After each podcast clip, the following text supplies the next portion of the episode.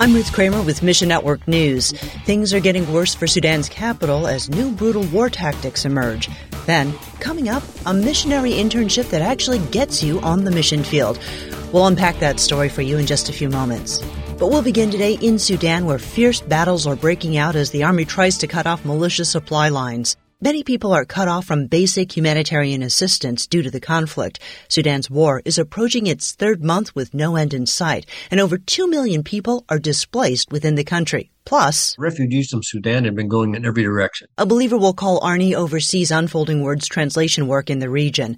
Unfolding Word equips local church planners to do Bible translation in minority languages. The church network in Chad is responding, reaching out, trying to meet the needs of the refugees as they come in. Believers are meeting basic needs like food and shelter. At the same time, they're making Christ's love tangible. This does create much opportunity for the gospel because the people here are suffering at the hands of Muslims and fellow Arabs. It is a nasty situation as they consider this thing called Islam that they thought they may have been a part of. Connect with Unfolding Word in the full story to learn more about its work in Sudan. Translation work per se is hindered a bit. And pray believers can be bold and share God's truth as they help people in need. Pray for open hearts as they uh, present the gospel. It's always a spiritual battle. Pray for an immediate end to the war in Sudan. The big wave of refugees is causing stress on the surrounding country, cities, and culture. Many came into South Sudan, and that's, of course, creating pressure. Next, the gospel reached Vietnam more than a century ago.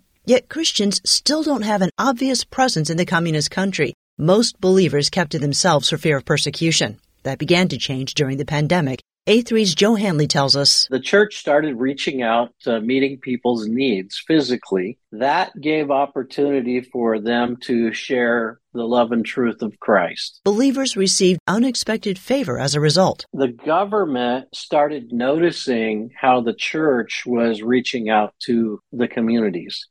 And that created a positive vibe. Instead of seeing churches in an antagonistic light, they saw them as cooperative in the midst of the COVID reality. Then favor turned to gospel opportunity. The Vietnamese government endorsed and gave permission for the Billy Graham Association to hold a couple of festivals in country. The most recent one had phenomenal success. They had 4,500 people accept Christ in a crowd of around 25,000 people. Pray for endurance as believers follow up with everyone who expressed interest in Jesus during the festivals. And are you considering whether you're called to full time missions work in another country?